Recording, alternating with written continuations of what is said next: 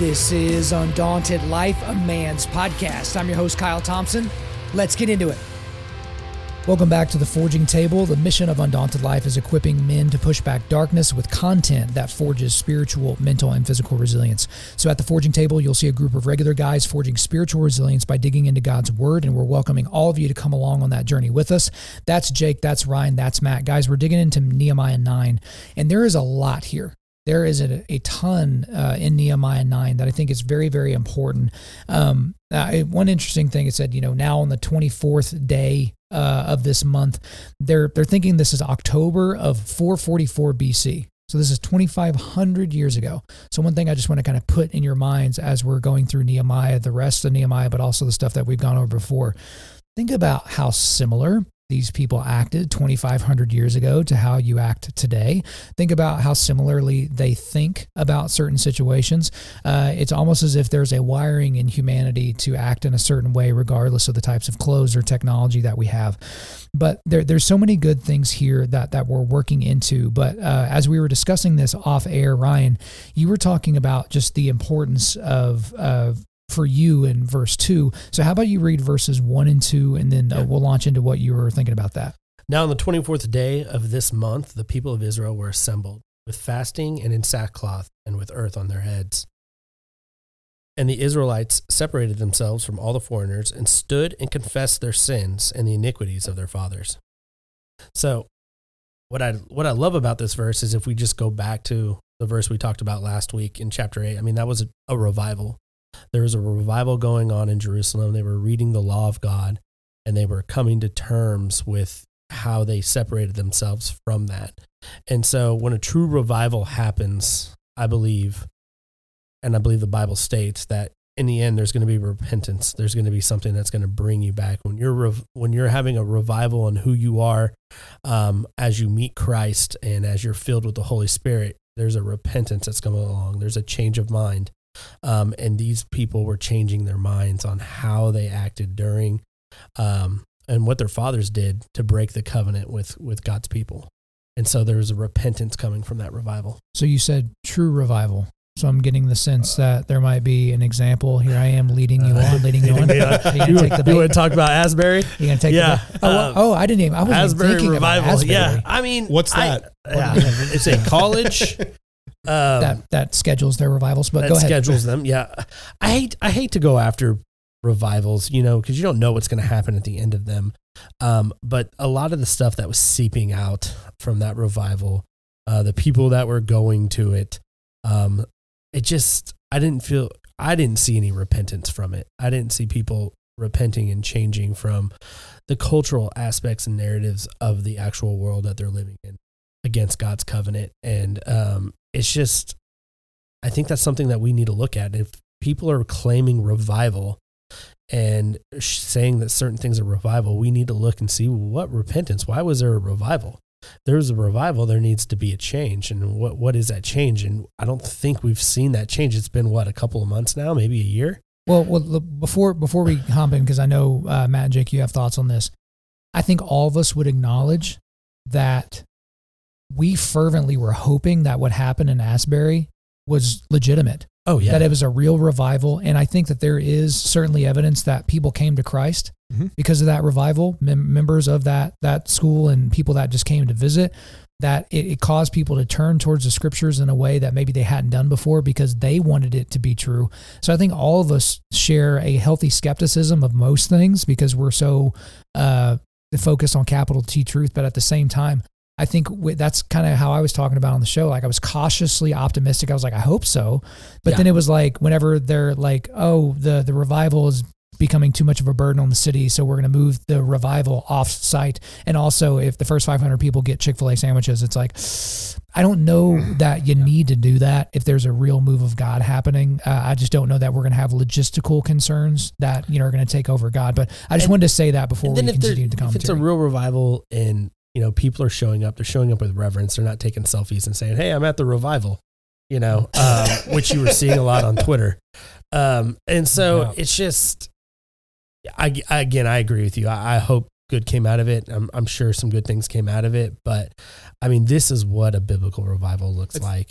I think when you start talking any revival, uh, uh, it, it requires repentance. Yeah. It really does. I mean, now, and I look at this situation in Nehemiah. Okay, who's here? These are the people who have come back from exile. Hmm. Okay. It was not, I mean, they're a sinful people, but it was not their sin that got them into exile. It was their fathers, their grandfathers, it was all their forefathers that basically sent them to Babylon. And now they're back. And they're here repenting, not just for their own sin, but the, for the sin of the third and fourth generation above them. And I think that, you know, I, I, I read Jocko Willink's Extreme Ownership. I don't know if anybody has read that book, but the concept here applies. Yeah. There is failure. Whatever lays at my feet, I am accountable for it. It doesn't. there's no exceptions here. It's like, well, I did this, but, you know, uh, Matt Matt's the one that took me there and and and which which is probably true in the, most cases but Matt's the one that took me there but you know so I wouldn't even have gone if it wasn't for Matt. You know it's like no I'm responsible for my action what I've done what my family's done. You know I'm leader of a home. I'm the, the male in the home. I am a leader. If my child does something if my wife does something I'm just as responsible for that because I have not modeled obviously a leader behavior. So there with repentance, I mean that's ownership. It's like you have to fa- you're you're going to fail, you're going to fall short, but repentance requires ownership. We get what we deserve. Amen. And that's, I mean, that is so true. And it, unless you're in Christ, and then you're not getting what you deserve because you are in Christ. But uh, yeah, I think there's a danger in just tossing something aside and just you know going so hard on on the revival that happened at Asbury or the or the, the proclaimed um, revival and just to say oh it's that's not anything we serve a God that could use something like that and have it all be for show, but one person comes to Christ and that be to his glory. So there is a danger in us just tossing it to the side. But I think also we are called to discern Mhm. and we should be able to judge that by the fruits of the things that come out. Was there repentance? And I would agree. It doesn't didn't look like there was a ton of I cannot believe how sinful I am. There wasn't a lot of repentance there. And it did seem more of a, hey, look at me. Um, we don't, I wasn't there. I don't think any of us were there. So I don't think we can fully understand that. But yeah, I, I back to this, like that's clearly a revival. And as we're about to see, like they're to confess, I mean, they're to spend a quarter of the day confessing their sins. and then talking about God's graciousness Yeah. and patience with them and everything. And so I think I mean, I think that's just something that we need to look at when when we're talking about a revival is, you know, what is what is this revival going to lead to? We can't judge it based upon what it is at that moment. We can judge it later on on what it's done. Yeah. So I think For that's one sure. thing that we have to look at. Even so, in the case of the Asbury revival, even in maybe its imperfection, God still used it. Yep. And I think that's also a key point. God's he can use anything. Okay. Things that came out with the best of intentions, you know, I like I said, I don't think I would I don't think I would be in a camp where I would say, well, Asbury's, you know, it was not a good thing. It it may not be the revival that we're looking for, but it was probably overall a net positive. God was able to use that to actually bring more people to him. Hopefully spurs that into further diving into the word word and and maybe maybe the person that actually went to Asbury is the one that's going to actually start the real revival. So there's no real telling in terms of how things are going to work out, but ultimately I think that having that faith that whatever is, you know, I, I like what um, I can't remember the I'm just banging on the table. Well, I can't remember. I can't remember what the name of the Pharisee was, but when he talked about uh, whether they should kill Peter and Paul, he said, "If I kill them, you can kill them, uh, but if you don't kill them and they continue down this road, if it is uh, if you kill them, then you are killing something that God wants. But if you let them live and they continue to preach and it dies out, if it's not of God, it won't continue." So I think in in the case of the Asbury revival, if it's not going to die out, if there's something that grows and blossoms from that, then you probably have something that was of God in the first place. You see some of that mirrored in, in David's story. Two times he has Saul delivered to him, but he just, he's so reverent of God's anointed that he refuses to strike down Saul because he is anointed. Who am I? Is basically his attitude. Who am I to kill this person who's been anointed by God? God, God will bring him to an end Mhm. the way he wants to do that. I think it's kind of funny to look at because we look at let's look at Joel Osteen, let's look at Andy Stanley. Like they're still out there doing their thing, and who who knows how many people they are actually leading to Christ. But when do we when do we say, hey, this isn't this isn't right? This is I th- I think I think you can call out false teaching, but our weapon is the word of God, and we are to call out wrong teaching and to correct in love and truth. The Holy Spirit's the one that's going to move, and the wrath of God is being poured out on the ungodly, and I have nothing to do with that. So mm-hmm. who put whatever person you want in in that box who is a false teacher romans talks about god giving people up to their sin and the wrath of god being poured out right now. And he's giving those people up. Our job is to say hey that's not right. Am i to go to joel osteen and say you're not preaching correctly? No. I think there are people who are called to do that, other pastors. But if if I know someone that that is I love Joel Osteen, can I rebuke that in a loving way? 100%. But I'm going to do that with the word of God. and I'm very careful in doing that. Sure. you know it's especially if they're a new christian um is like one thing i've had to learn from my cage stage calvinist days you know um being a theo bro you know um is like man you can't just go at people you can't just be like rebuke rebuke rebuke it's just you like get a all right, rebuke, man. you get a rebuke. Yeah. what do you like about joel Osteen? Yeah. you know like Yeah. let me know and then like you know i have some family members that listen to people i probably wouldn't want to listen to and I'll, but I, I listen to them i'm like tell me more about that well there's some good things here might want to think about those things there. And so I think that's where it's like, hey, we've got this platform, you know, we're sitting here talking and there's we're always going to joke about those pastors, but it's just like there's people actually out there that believe them and we can't just say, well, they're not saved because we don't know that. They have salvation. We just I I never want to judge somebody on their salvation, period, ever, no matter who they came who who they say they got it from. I want to help grow that salvation. Sure. Who's the who's the best preacher in the entire United States? It doesn't matter who you name. Just name somebody. There are people that aren't saved in their church, Mm-hmm. and they're sitting under right preaching and sound doctrine. So you're right. We can't we can't judge anybody on their salvation. rebuking people and, and when you go going to your point ryan rebuking people is a challenging thing and can go horribly wrong if you are not well prepared um i would encourage if that is something that you're facing right now i would encourage that you read the book tactics by Gregory Koukl That's another book on the on the list. on the list. so i have not looked at that list apparently i need to um but You've already read half the books, it I- seems. but it's an ama- I mean it is such a helpful book because it takes it it approaches things with a questioning mind. Uh, you know, I'm an auditor and I tell my staff all the time like you should be asking five whys. If the truth cannot hold up to a sixth why. Like if they can't if if they or they they will not be able to explain it within 5. If they if it falls apart within 5 that it's not true. Uh, so keep asking why on these certain things. Like, well, why do you like this preacher? Well, why is that an important message for you? Well, why did you get in that situation in the first place? Like, what's what's led you there? It, as long as you can can continue in a inquisitive mode, you know, it's. I like what my dad used to. T- my dad told me all the uh, all growing up because people don't like being told what to do. They like to be able to figure it out on their own.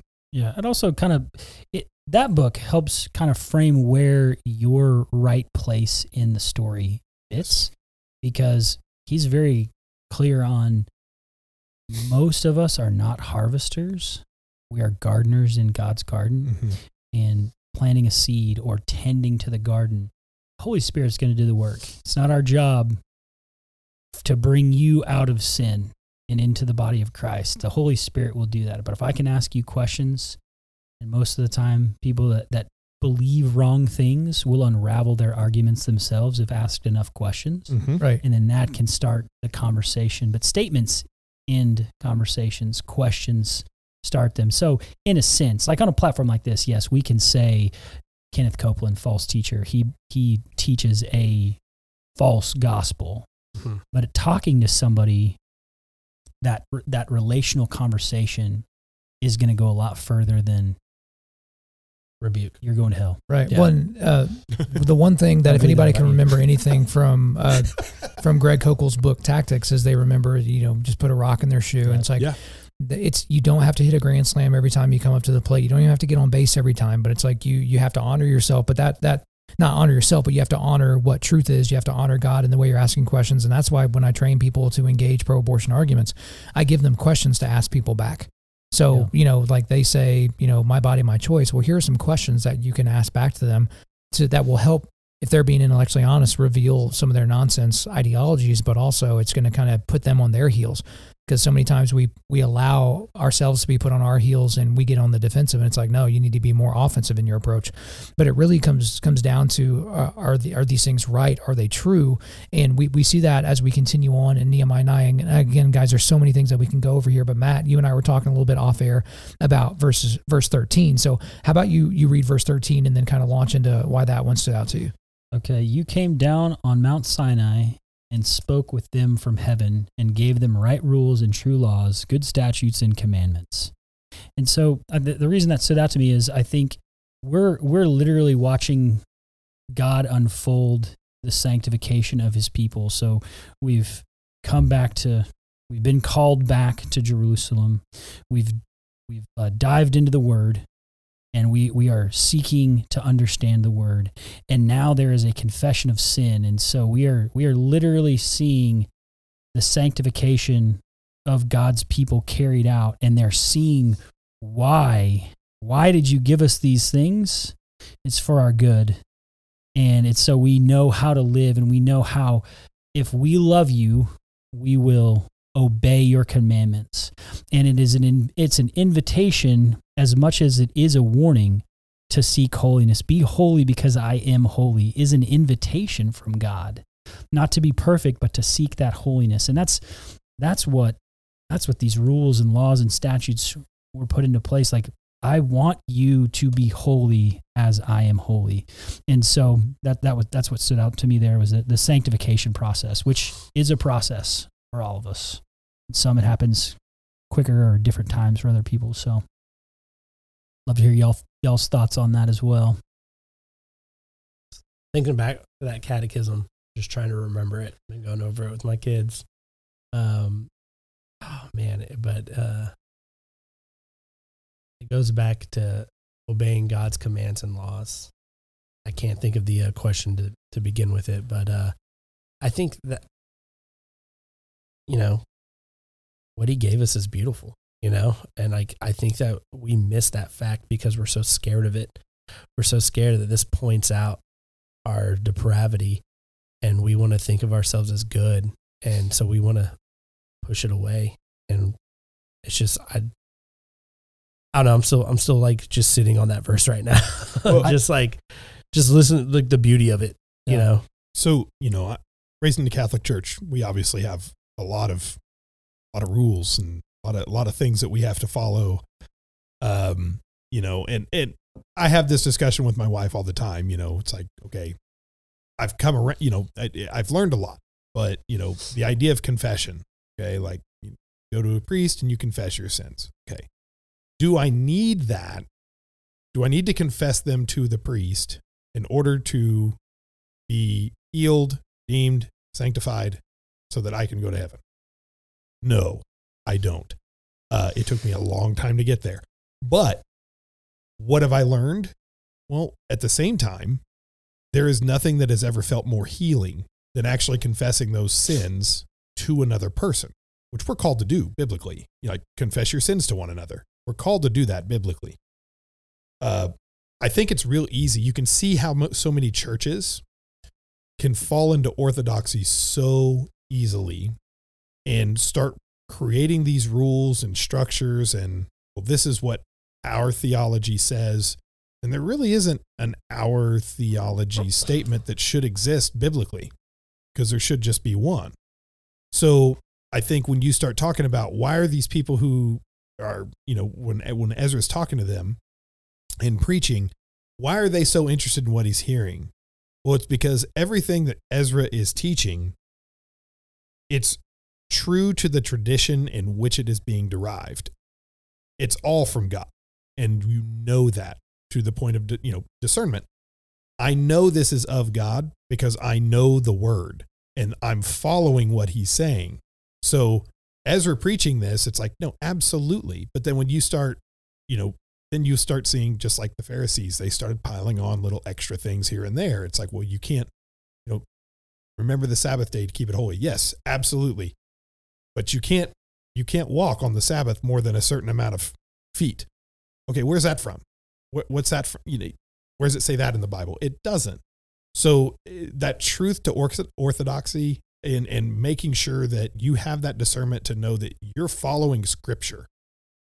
You know, I I said in a previous podcast that you know the, the judgment and there's don't judge people. You know, the, big thing, the big argument against Christians is well, you shouldn't be judging other people.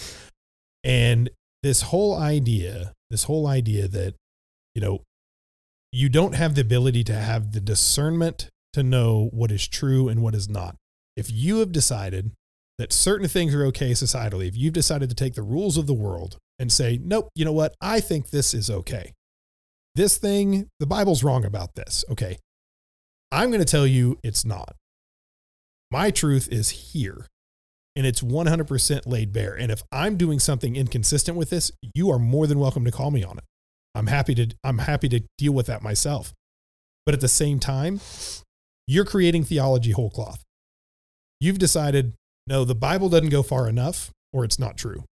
And I'm going to add addendums, footnotes, whatever I need to do so that that's real religion now because we live in an era of my truth. That's right. Like this is my truth and we don't it's a it's a derivative of just oh an overall postmodern ideology to where it's like okay if you make a true statement over me or over this situation you're somehow in the wrong and you might actually be an evil bigot as well.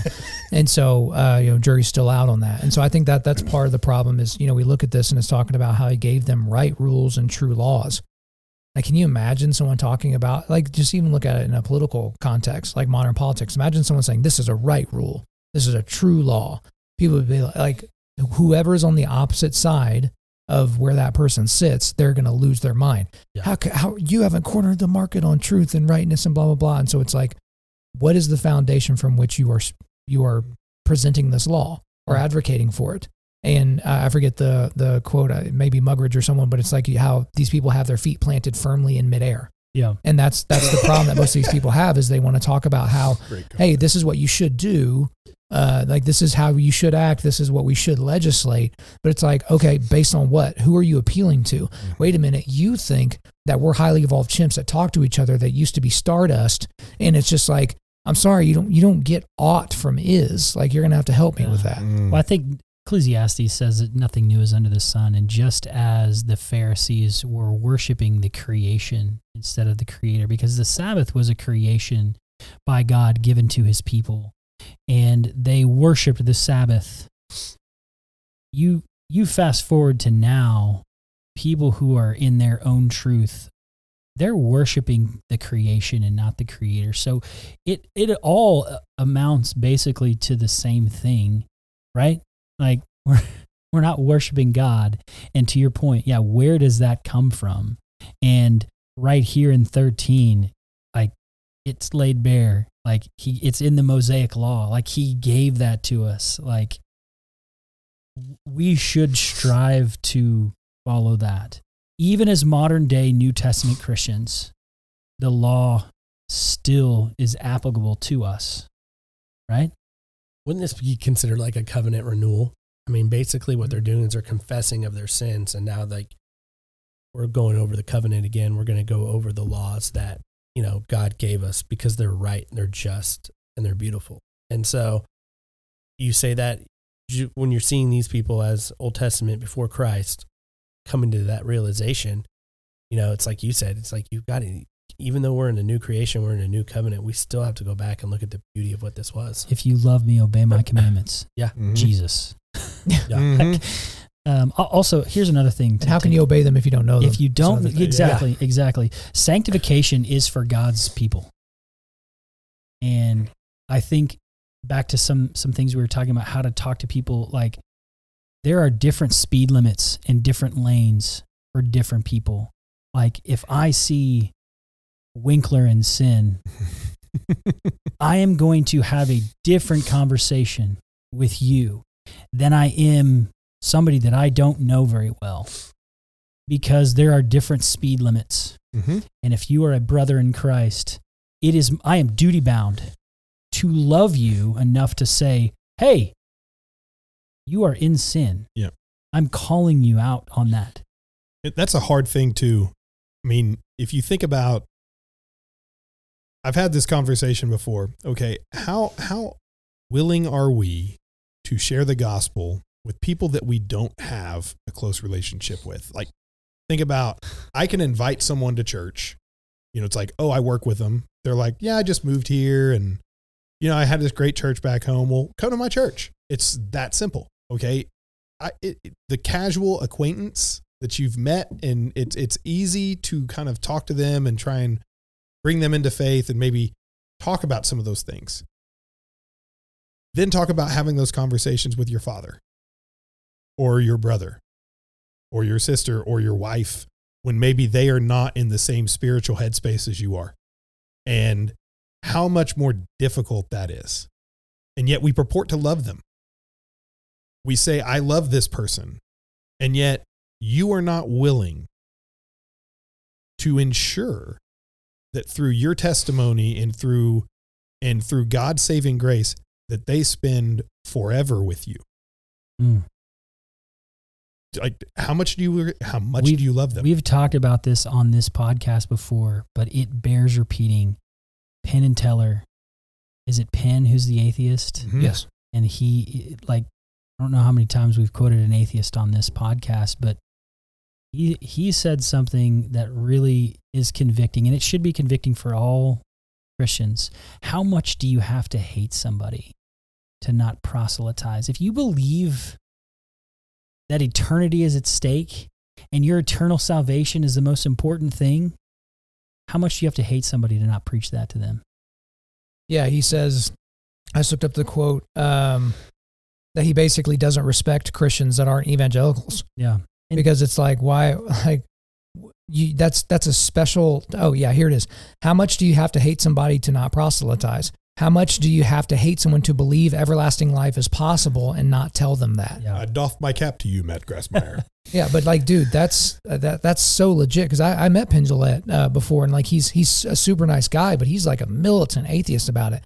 But like, man, that that's a that's a gospel call right there for people that even when it's awkward, those are things that that you need to share w- with other people. So that's that, that's a that's a really good point in terms of how we should how we should be in reference to other people and how that how we should you know comport ourselves in those types of situations. Um, well, one thing that I wanted to talk about as well within this chapter of Nehemiah is uh, the section of verse 16 through 21. This is kind of like you know a rehashing of how stupid the Israelites were, and it's like okay, no matter how stupid they acted, God provided. God was patient and God was merciful. And you know if you're one of those people that read yourself into the Bible, you're going to read that and be like, I'm not that patient and I'm not that merciful. But specifically, uh, I keyed in on verse 21. 40 years you sustained them in the wilderness, and they lacked nothing. Their clothes did not wear out, and their feet did not swell. So they lacked nothing. That reminded me of Psalm 34:10. The young lions suffer want and hunger, but those who seek the Lord lack no good thing. Um, that's kind of like a, a, a direction verse for undaunted. But then also Psalm 23 1, the Lord is my shepherd, I shall not want. And um, that that's that's a big deal uh, for for a lot of us because we live everyone at this table and everyone in this community lives in relative opulence compared to the rest of the globe. Okay. Because even the people in our community that would be considered poor, they're not, they're poor by, by Oklahoma standards, they're poor by American standards, maybe. But in terms of world standards, it's it's a it's a level of opulence that people uh, in other places around the globe couldn't even possibly fathom, and yet we are constantly thinking about the things that we don't have. Well, I'll, I'll I won't say we. I'll say me. I'm constantly thinking about the things that I don't have, the boxes that I don't have checked because the funds aren't available, or the the security I have not been able to create myself, and the insulation I have not been able to create for myself because I haven't done this or accomplished that or, or made it to this level or something like that. And I know a lot of people are like that as well. But you look at how God deals with the people that, you know, his his chosen people with the Israelites, how God de- dealt with them. He was patient and merciful, but he was also provisionary. He provided for them to where they didn't need anything. And I remember when someone was talking about on the days where they would uh, gather extra manna, you know, so they would have some left over for the next day. God wouldn't provide as much manna like the like they they would have to like learn like no no you're gonna have to rely on me every day don't save up for tomorrow or for later on this week just in case i don't provide you just need to have faith and watch me provide and so that was just something i keyed in on is they lacked nothing because i mean that attaches to other things that we see in the old testament as well That makes me really uncomfortable. Uh, that statement, It- the the CPA and me and the retirement planner. I'm over here going, man, this makes me uncomfortable, but it's so true. Like we we do try and save up our treasures here, knowing that well that way I have I have made I have made provision for my future, and you have no clue. Yeah. you Right. have no clue. You have no clue what God has planned for you you have no idea what's coming you, you have no you have no idea what's coming next you have no idea if you're going to live tomorrow Mm. you just don't and we save up treasures here on earth thinking that i have a plan i have a plan but how often is our plan actually aligned with what god wants and this is also not me saying please don't save money please save money it's Right. good please save money please have insurance Well, that goes that goes back to the, you know, the dichotomy of God is sovereign, but we have responsibility. The Ne- Nehemiah is just full of those truths. God's gonna build the wall back up because He's God. He can do whatever He wants. Right. But Nehemiah had a role to play in that, and it required work. So yeah, it yes, God God will sustain us. He fights our battles for us, but we are also called to do work. and be good providers or, and Yeah. use our provisions how we should use Yeah, our Paul- provisions. Paul has some pretty harsh things to say for men who don't provide for their families. Yeah. So, I mean, God's always going to provide. It's nothing I've ever like kind of worried about. You know, there's certain things, you know, like I want to check the boxes, you know, uh, but, you know, God's going to have everything set out with what he wants to do through my life, through my wife's life, through my son's life, through anybody's life. And so, may not be my plan. Sometimes I hope our plans align, but that's not always the case. Indeed. when I think the another corollary here for he the word sustain sticks out as well. 40 years you sustain them in the wilderness. So some people they're not looking to be sustained, they're looking to thrive. Mm. And the there are times in your life where you are set up and supposed to thrive. And then there are other times in your life where you're just you need to sustain. And this could be with anything. It could be with your your athleticism or it could be with your job or it could be with your family. Like there are times where it's just like God's maybe intentionally trying to slow you down a little bit because he's trying to show you something else. Like as you know, again, this is months down the road by the time y'all are hearing this, but like right now I'm in between vocal cord surgeries and it's like every now and then I'll get them, you know, I get a lot of encouraging messages, you know, online and DMs and stuff like that. But every now and then it's like, man, I can't wait for you to realize what God's doing to you right now. Like no one knows exactly what's happening right now, but there's a reason why you can't use your voice the way you want to right now. Like I, it's not just an accident. And like there are things in your life, and I hate being like the cookie cutter, like, oh, God's gonna use it, don't worry. Because it's like when you're in the middle of it, you're worried, man. Like it's it's all you can worry about. And you know, it's kind of like, you know, uh, what is that? It's in Mark, uh, Mark 9, where it's like, I believe, help my unbelief. Man, I struggle with that. And I've heard that that explained by pastors and sermons for years, and it still doesn't make sense to me. It's kind of the same thing. Like I always, uh, I always relate to the older brother in the prodigal son story. Like I'm like, screw that stupid little kid. Like let him live with the pigs. And like, and so I kind of have to fight that. But that's one thing to where it's like, you know, that now's just time for sustenance. Let me sustain you in this moment. I'm setting you up for something else. And that's not me being self aggrandizing, like, oh, I, I am so special, guys, that God decided to allow Satan to attack my voice so that I'd have to take a few months of doing things more slowly. But it's like, we all have those moments, micro or macro, where it's like we're being sustained for something else later mm-hmm. where we're going to have to be able to run a whole lot faster. And it's also you putting your faith in, I'm not saying your faith's not there. It's just like, I think we all want to see your voice get better and you be happy when you talk and not come to church and just sit there quietly. Angrily. You know? And Yeah. quietly. angrily and quietly. It's like, oh man, I don't know if they got in a fight or he just can't talk today. So It's usually both. Um, but but the thing is, is like you know, putting you know your your faith is there, but in God's timing, God God will prevail. You know, and we just don't know when that timing is. But I, I think all of this has to be put in light of eternity. Yeah. And you talk about Kyle's voice, you talk about cancer, you talk about whatever, the, the drug addict, the drug the drug addict who is a successful businessman but is snorting lines of cocaine. That's nobody here, just so everybody knows. Um, sometimes God takes away everything and he ends up in a gutter. He lost his wife, he lost his job, he lost everything. But if you look at that in light of salvation, if he comes on the other side clothed in Christ's righteousness, I'll take that every day. Mhm. Well, and when, sometimes healing isn't on this side of eternity. Yeah. So I think, I think when you when you spend time in prayer, and you know these big decision these big decision points come. I know whenever I took you know the the step of leaving my previous firm and and coming to this new one and becoming a partner, somebody just was just like, man, it's it's it's so great. Like you know, I can't you know it's gonna what a great opportunity for you. You're you know whatever. And I remember them kind of just saying like you know, hey, see how God's plan works out. It's like, oh, I don't know how this is going to end. I have no idea how this is going to end. I said, either one of two things is going to happen. I said, either I am going to build something special for his kingdom, which is my fervent hope. Okay. I, I spend time in prayer and asking for that every day. Help me build something great for your kingdom. But on the flip side of that, I want your will to be done. So if that means I need to fall completely on my face and humble myself to the point that I have nowhere to turn but you because I have not put you in that space where you belong. That's what I want. Like, humble me to that level.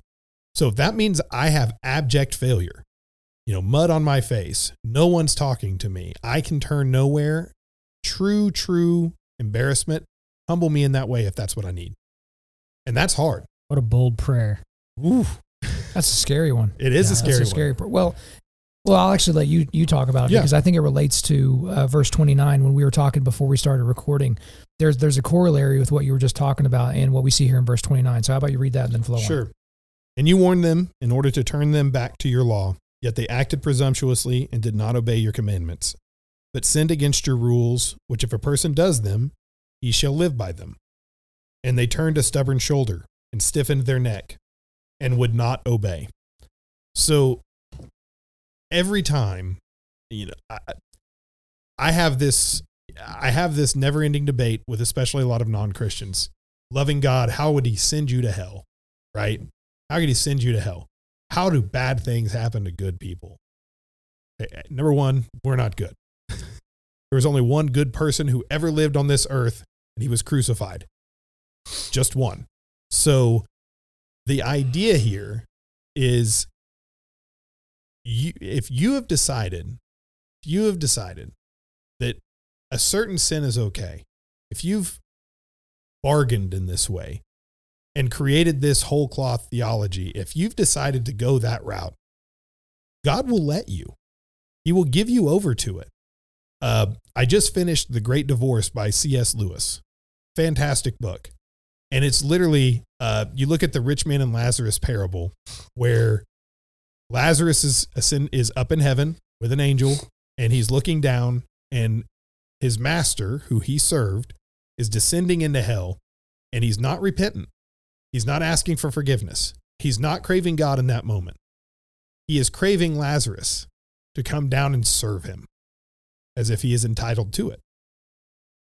To me, the entire book of the Great Divorce, C.S. Lewis, is essentially a parable. It's, it's, they're all allegories to that single story, that parable that Jesus told of the rich man and Lazarus. And so I look at it as how much can you actually decide? I am giving this over to God. I am going to repent. He already knows what you're dealing with. And you, yet we cling to it. It's like, I'm going to hide this away. I know, you know, you'll prayer for, for you, you know, I know that, you know, people who struggle with pornography, okay, you soften the prayer.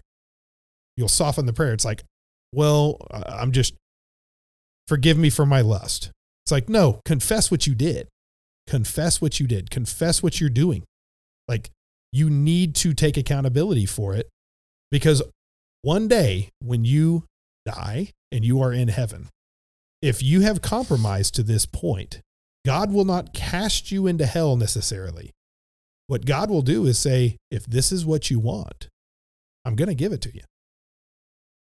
So I look at, again, there's a whole bunch of stories in the C.S. Lewis book, and some of them are super convicting uh, because there's things that you just uh, love as a possession, as a material possession, as opposed to a Christ like love for those you love, uh, or the performative grief and performative sacrifice that you're doing. It's like it's not your heart's not in the right place, but I'm acting out in theater almost like, look how, you know, it's performative martyrdom. Look how much I'm giving to you, you know, um, trying to basically make others feel guilty. I think that it's a really great book. And I like Terry Fakes always says, don't, don't let C.S. Lewis be your theology, but he can definitely inform it. but it is good advice. But at the same time, like I said, it it is a very good informative book as to how sin can actually impact you in eternity, not necessarily Yeah. just on earth. Oh, man, those that's a powerful.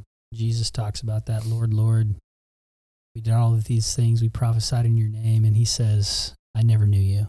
Yeah. Yeah. Man, Mm. What about the uh, rich young ruler who fulfilled everything? He said, "Fine, give everything that you have and come follow me." And he's like, "Can't do it." yeah, he walked away. He said, "No, no, thanks." He found out what what he truly loved Yeah. more.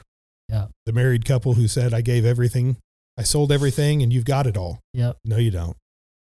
Peter Yeah. Peter called him out. Ananias and Sapphira. that's right. Mhm. Acts. Oh, yeah. I, did I get it right, you did. Joby? You did. I hope you heard that. Watch out, Joey. We're starting to get smart over here. I got I got my mojo back, Joby. Oh man, Well, I think that's uh, at the end of verse 29 as well. Um, they turned a stubborn shoulder and stiffened their neck and would not obey. So it's not just that. I mean, those those are choices, Mhm. right? They they chose not to do those things, and when we choose to sin, we don't look at ourselves as a stubborn child. Like we don't look at ourselves as like the seven year old that just will not do it. Why? Because words. Like they just they can't like they can't give you an argument as to why they're not going to do it. They're just not going to do it, and there's not anything that you can do about it. And so, I, just wonder whenever I look at God because I mean earlier in Nehemiah nine, it's just like, and God was patient, and God was patient, and God was patient, and God was patient. But His will's going to be done. His uh, His ability to control circumstances and situations is beyond our understanding of circumstances and situations. Like we can't even fathom it.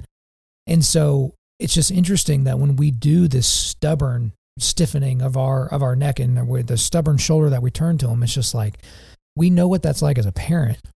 And we're, don't we look at our Yeah. kids almost like sometimes it's comical, Yeah. sometimes it's just like you little rotten. Yeah. Do you realize I could drown you in the bathtub like and you wouldn't be able to do anything? Sorry, that got a little morbid, but it's like, but it's like, Talk about macabre. but yeah, Yeah. but it's like the Whoa. but but that that's the thing is like we Yeah. look at it like we are in so we're not in control. Like in, in any control that a kid has, it's an illusion Mhm. when- by when compared to their parents, and it's the same thing for us and God. but the God, the fact that God is patient is just it's such a powerful thing to think about how much love he has for us. We're in Nehemiah, it's the Old Testament. I've been told by reliable sources, quote unquote, that there's two gods. There's a wrathful, vengeful God in the Old Testament, and then the God in the New Testament is all love. But this is Nehemiah, 400 years before Christ, talking about in history how God has been patient. And I think And God Oh, sorry. uh, just God God looks at his people and he looks at us and he is patient. And if you don't believe that just read Genesis. The just thing to do to Adam and Eve was to you're gone. You disobeyed me. You're dead. And he said no not only will I not will you not die today the savior of the world where salvation will come will come from your line. Yeah. like God is patient. I, I think I like the old quote. There are two great tragedies in this life. One is not getting what you want, and the other is getting it. I like the idea here, like the stiffening of the neck, and we're not going to obey. How often people will say, Well, I'm going to follow my dream. Your dream may not be God's plan. Do not work against God. Pray, ask Him, have Him guide you. The, the, the, the problem, I think, you know, to my, to my story earlier, I don't know what he's got planned for me. He's either going to humble me or let me build something great for his kingdom. Okay. I can't wait to see what it is, and I will be grateful when it comes. But if God decides this is not what he wants me to do, I would be foolish to stiffen my neck and to say, No, I'm going to fight through you, God. That's impossible. That's just not going to happen because his plan is going to rule out, and he's patient. So I can even sit here and go, you know what? I'm fighting through this. I'm going to move past it. And suddenly I start seeing, hey, I'm making some headway. I'm making progress. Things are actually going to work out. And then the rug can get pulled right back from back out from under me. God's patient. I'll get he'll get to his plan in time. At some point, you will turn back to him. You won't have a choice. I think it's funny to look at if you, yet they acted presumptuously and did not obey your commandments, but sinned against your rules, which if a person does them, he shall live by them.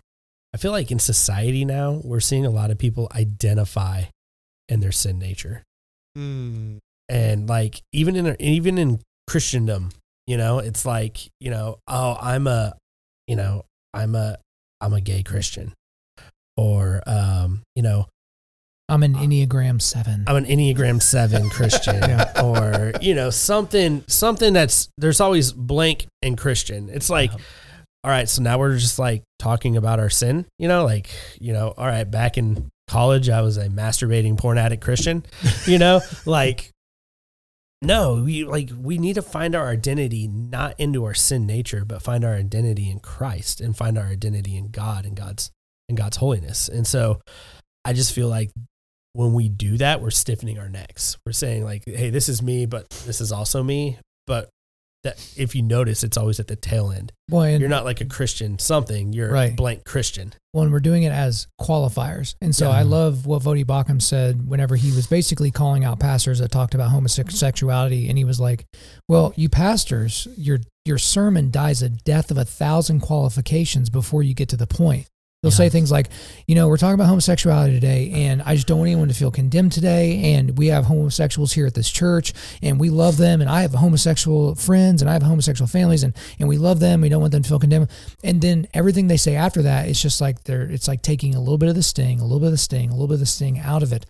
And so when we say I'm a gay Christian, or I'm a uh, even put your race. I'm a black Christian. I'm a Latinx Christian. I'm a whatever that that thing is. Or when when you're saying, and I, I said Enneagram, obviously saying that I'm a gay Christian is not in the same category as you know quoting your Enneagram score. But I've heard Christians because you know Christians have just been like wooed by the Enneagram, even though it has like pagan occultic you know origins. They've been completely wooed and romanced by it. And the problem is they'll say, oh, you know, I'd be better at that, but I'm an Enneagram eight, Well, and it's like It's no. It no. becomes a crutch. There is a danger on both sides of the ledger. We can give too much grace, but we can also give too much truth. That's why the whole gospel should be preached and not watered down on either side. But um, I had a point, and uh, you were talking about Voddie Baucham. What were you saying? Oh, yeah. Put put any other that that goes to how we put levels on sin. Like put any other sin. You know, I know a lot of people who are disrespectful to their parents. Or I disrespectful know a lot of oh, Well, people. Voddie made the point Christian. about pedophiles. Imagine Okay. doing it with Well, pedophilia. He's like, yeah. yeah, I know a lot of pedophiles, and I love pedophiles, and I got pedophiles that are in my family. Yeah, yeah, you're right. That So- was- like it's like you wouldn't, people wouldn't yeah, be okay re- with yeah, that. replace Where anything. are That they? Either, Yeah. that, either, that either sounds really silly, talking about I know a lot of gossipers, or I know a lot of pedophiles. Yeah, it either sounds silly or you go, whoa. Yeah. I I've, I like to use the phrase things of God don't need an adjective. Yeah. Like truth doesn't need a my truth. Justice doesn't need a social justice. Um you know, Christian doesn't need an act, adjective. I mean, I don't need to know what you are. I need to know that I mean, I want to know that you're a Christian. And if you're not, I want to know how I can help you get there. That's it. And I think the the idea that I need to identify as something else other than a Christ follower in any way, shape, fashion, or form if I am a Christian. Why? What's the point? And I think that's a question that you have to ask yourself. It's the Jesus plus gospel. Jesus plus nothing, No, but it is the need- Jesus plus mindset. I need nothing else. You know, like if if you were going to ask me, like, what's the one word that you would use to describe yourself? I would be a Christian, and I hope you would see that. That's it. There's nothing else I need to add to it because there's nothing that I could add to it that would make it any better than what it already is. I think people want to sweeten it though. Yeah. Like that. That's what when we were going through what when we were going through First Timothy. It's like there. That's where the gospel plus thing comes from. To Mhm. where it's like, okay, the gospel is so sweet, but God, it's got to be. It's got to be sweeter than that. Again, another Voddie Baucham example. He was uh, talking about Ah, um, how he was walking his son through a strawberry field and his son was eating the strawberries. But then when they left the strawberry field, he started feeding his son, you know, things that were artificially sweetened to taste like strawberries. So strawberry pop tart, strawberry slushy, strawberry soda. And the son got so used to that that whenever he went back and had a strawberry, it, the strawberry didn't taste sweet anymore. And so he had been romanced and uh, basically consumed by the artificial sweetener, by the fake. That when he got to the real thing, it didn't seem sweet anymore. And that's the thing is when you try to add to the gospel, like what you're doing is you're you're not you're not adding you're not adding anything to it. All you're doing is you're making a copy of a copy of a copy, and then eventually the picture will become such that you can't even recognize it. Well, and I think there's also, it's not just the add to the gospel. I think there's also the subtracting from it to sweeten it up. You know, sure, we it won't is- talk about this part because it's going to be too condemn condemning. yeah, But- yeah. but it's so easy. It is so, so easy because, you know, everybody's like, well, my God Oh, is I a hate God that. of love. My God's a God of love. Okay. Uh, do not take the lion out of Judah. Okay. Jesus, I mean, it's like, okay, I, I recognize that he's talking to the sinners and he's being very kind and very sweet. But look at how he's talking to the Pharisees. Jesus found some things unacceptable. And and yet uh, are we compromising?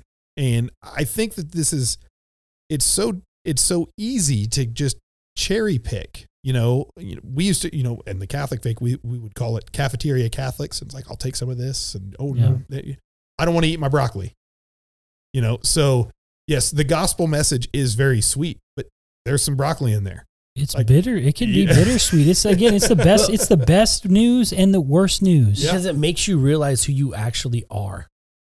That facade is now taken down, and that is terrifying for a lot of no- people. and I'm my not a good Jesus, person. and my Jesus doesn't see me that way. Not Well, my Jesus. Yeah, when we, you know, when we when You we don't try know to him. when we try to say that my my God, Yeah. my Jesus loves me, well, what again? What standard? What definition of love are you using? Because if you're using the Bible's definition of love, then we got to talk. I think that's the thing is we never we will never understand God's love and God's justice because we're human. Our brains can't even fathom what is true justice, Sure. but we want to pretend like we do. I, th- I think that's absolutely true. And I mean, the, I got into a dust up last year with a guy, I can't remember his name, about his book. And he just kept talking about, well, when people hear about my Jesus and blah, blah, blah, they're never turned off. And I was like, wait a minute. It was Like, Ryan, Ryan something. Yeah. yeah. And so it was guy. like, it was just kind of like, well, are, are you sure you're showing them Jesus then? Because Jesus made people so mad by the words that he said that they pushed him out to like uh, the edge of a cliff Yeah. and you almost pushed him over and then they they eventually like they got him and they crucified him and it's like If- if, if his words aren't aren't biting to you maybe you're not reading them if Not your God, Jesus, if your God fives. is if your God is wrong, it's wrong. It doesn't. Yeah. It's not your God. And I mean, he- it even talks here in Nehemiah nine, um, where it talks about the golden calf. They worship the golden calf as God. This is the God who brought us out of Egypt. and fed us and fortified us and sustained us in the wilderness. Like, that's incorrect.